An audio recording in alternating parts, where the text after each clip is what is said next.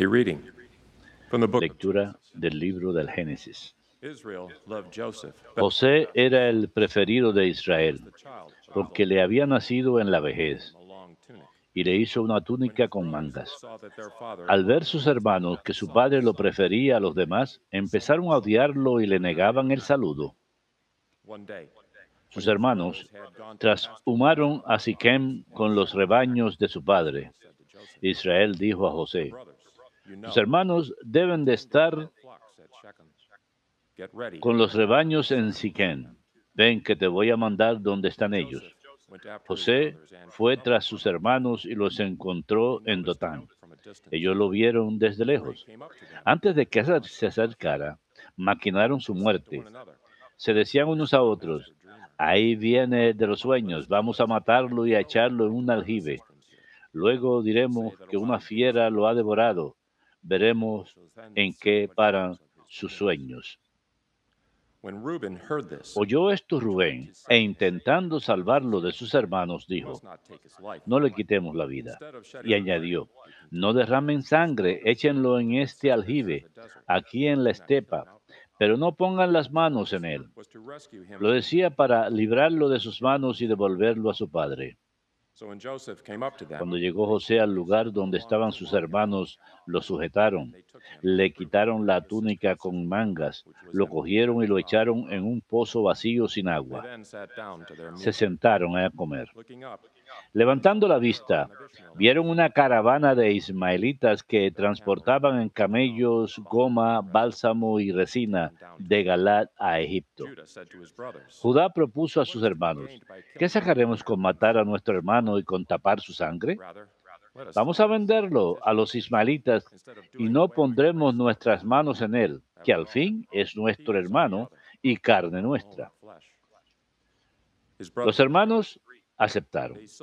Al pasar unos comerciantes madianitas, tiraron de su hermano, lo sacaron del pozo y se lo vendieron a los ismaelitas con 20 monedas. Palabra de Dios, te alabamos, Señor. Recuerden las maravillas que hizo el Señor. Recuerden las maravillas que hizo el Señor. Llamó al hambre sobre aquella tierra, cortando el sustento de pan. Por delante había enviado a un hombre, a José, vendido como esclavo. Recuerden las maravillas que hizo el Señor. Le trabaron los pies con grillos, le metieron el cuello en la argolla, hasta que se cumplió la, su predicción y la palabra del Señor lo acreditó. Recuerden las maravillas que hizo el Señor. El rey lo mandó desatar. El Señor de pueblos le abrió la prisión.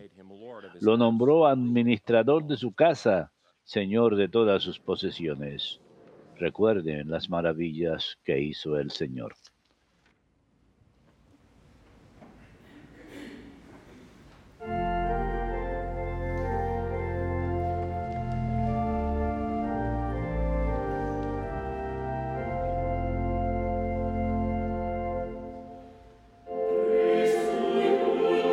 Alabanzas a ti, Señor Jesucristo, Rey de eterna gloria.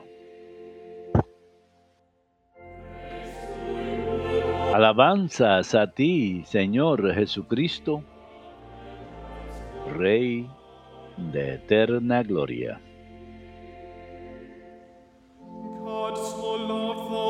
Tanto amó Dios al mundo que entregó a su Hijo único, para que todos los que crean en Él tengan vida eterna.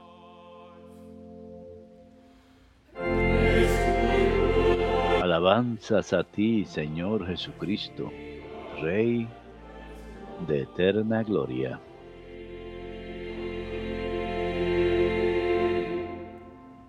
The Lord be with you. El Señor esté con ustedes y con tu espíritu. Lectura del Santo Evangelio según San Mateo. Gloria a ti, Señor. En aquel tiempo dijo Jesús a los sumos sacerdotes y a los ancianos del pueblo, escuchen esta parábola. Había un propietario que plantó una viña, la rodeó con una cerca, cavó en ella un lagar, construyó la casa del guarda, la arrendó a unos labradores y se marchó de viaje.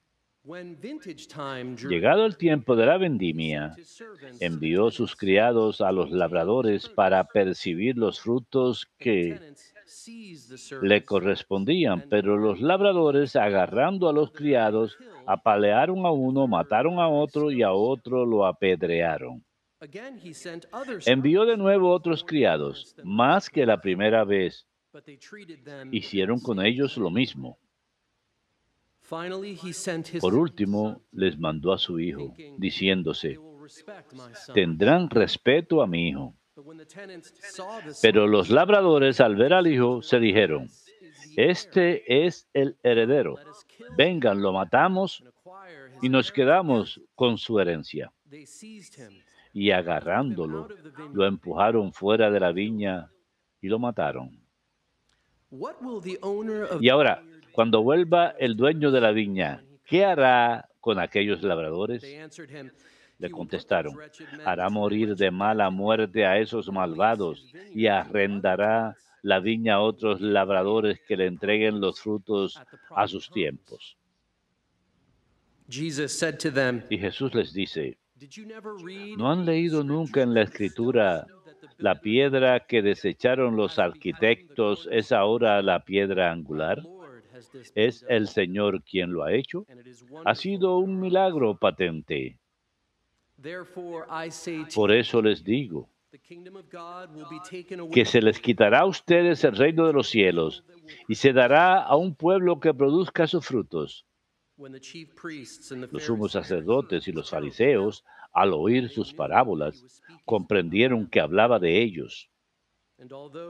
Y aunque buscaban echarle mano, temieron a la gente que lo tenía por profeta. The gospel of the Palabra del Señor. Gloria a ti, Señor Jesús.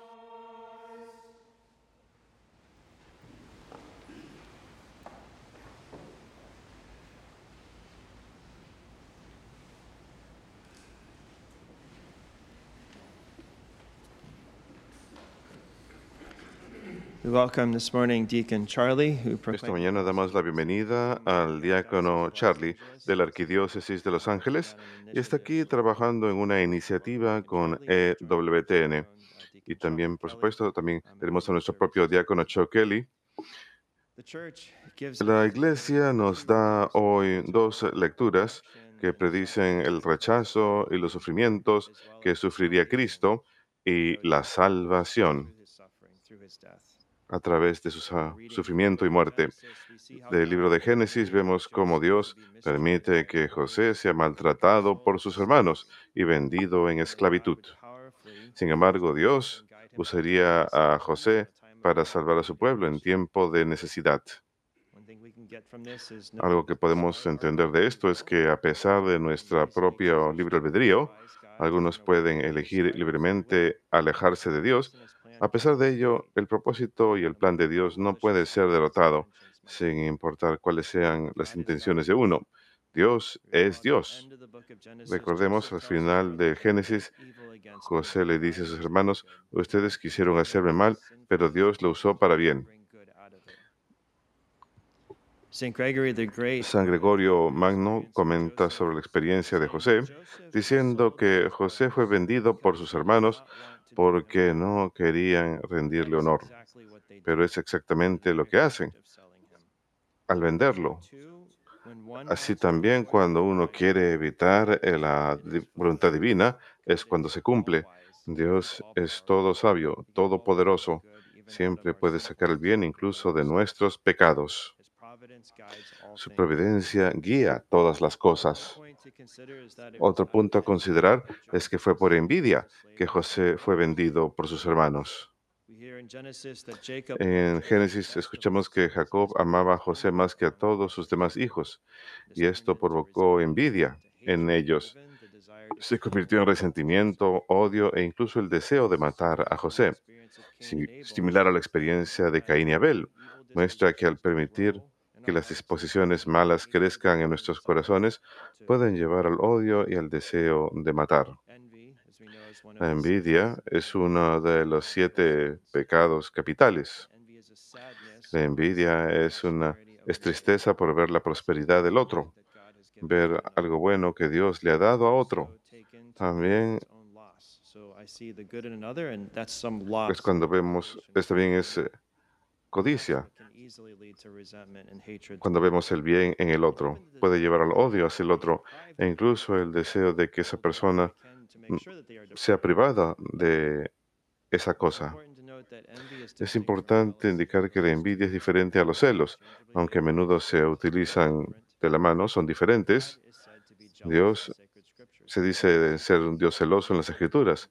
Los celos pueden llevar al bien, a la virtud o al pecado. Los celos es ver el bien en el otro y quererlo para uno mismo. Así que se dice que Dios es celoso en que Él ve el lo bueno en nosotros y nos quiere para sí, en tanto que la envidia siempre es equivocada, siempre es un pecado. No hay nada bueno en la envidia. Es tristeza al ver el bien del otro y lleva a la miseria y puede llevar a pecados mayores. Pero se vuelve pecaminoso cuando vemos algo bueno en la otra persona y lo queremos para nosotros de manera injusta. Así es como los celos pueden llevar al pecado. Puede ser o una virtud o un pecado. Con respecto a la envidia, San Agustín le llamó el pecado diabólico. Si miramos eh, los siete pecados capitales, son los que llevan a otros pecados. San Agustín escribió que de la envidia nacen el odio, la detracción, la calumnia, la alegría causada por la mala fortuna del prójimo y la molestia causada por la prosperidad. Pueden ser fuente de todos esos otros pecados. El libro de sabiduría nos recuerda que es a través de la envidia del diablo que la muerte entró al mundo. San Mateo, al describir en su evangelio que es por envidia que el Señor mismo fue entregado a Poncio Pilatos para pasar su pasión y muerte. ¿Cómo evitamos la tentación de la envidia? Una manera es cultivar la virtud de la gratitud, agradecer a Dios por las gracias que nos ha dado y por las gracias que ha dado a los demás, especialmente los demás. También podemos vernos fortalecidos contra esta tentación de la envidia al esforzarnos en poner en práctica las palabras de San Pablo, cuando dice, regocíjense con los que se regocijan y lloren con los que lloran. San Juan de la Cruz ofrece el siguiente consejo. Siempre estén más dispuestos hacia dar a los demás que a ustedes mismos. Así no serán envidiosos ni egoístas hacia el prójimo. Siempre busquen el bien del prójimo. José, en la primera lectura de hoy, es visto como una prefiguración de Cristo. Prefigura al Señor. Escuchamos varias veces que en el Evangelio el Señor es descrito como el Hijo amado, el Hijo amado del Padre Celestial. Es lo que escuchamos en el relato de José en el Génesis, que él es el hijo amado de su padre Jacob. Y sabemos que ambos, que eran hijos amados, también fueron rechazados por otros y fueron vendidos por monedas de plata. Y aquí tenemos tres otros paralelos. San Juan Bergsman y Brent Petrie en su libro Introducción al Antiguo Testamento enumeran siete paralelos entre José y Cristo y les ofreceré solamente tres. Uno es que ambos estaban rodeados con dos otros hombres condenados. Si pensamos en José cuando estaba en prisión, recuerden que está con el panadero del faraón y su mayordomo. Y de esos otros dos condenados, uno fue librado, uno fue perdonado y su vida queda salvada. El Señor en el Calvario estaba rodeado por dos otros condenados. Uno fue perdonado en su vida, en su vida, eter- su vida eterna fue librada. Le prometió vida eterna en el cielo. Otro paralelo es que después de su sufrimiento ambos fueron exaltados.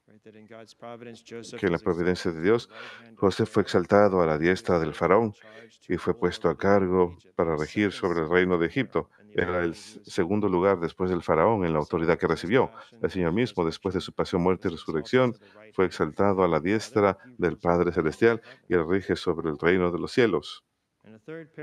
Y un tercer paralelo es que ambos, José y el Señor, salvaron a su pueblo y ambos dieron de comer a su pueblo con pan de vida. José fue puesto en, particularmente en ese lugar para salvar a su pueblo con trigo. Era un tiempo de hambruna y el Señor salvó a su pueblo a través de su pasión, muerte y resurrección y también nos da un pan de vida bajo la apariencia de pan y su cuerpo y sangre. Así que retrocediendo brevemente a nuestra parábola de hoy, el Señor alude esta prefiguración, especialmente cuando los inquilinos en la parábola, los viñadores, ven al hijo que manda el dueño. Y las mismas palabras que leemos hoy en la primera lectura de los hermanos de José, cuando hablan de José, se utilizan cuando en la parábola del Señor. Vengan, vamos a matarlo. Los viñadores y los inquilinos ya habían matado a algunos de los otros siervos que fueron enviados a colectar fruto de la viña y estos eh, siervos representan a los profetas. El Señor dice, a uno golpearon, a otro apalearon, al otro lo mataron.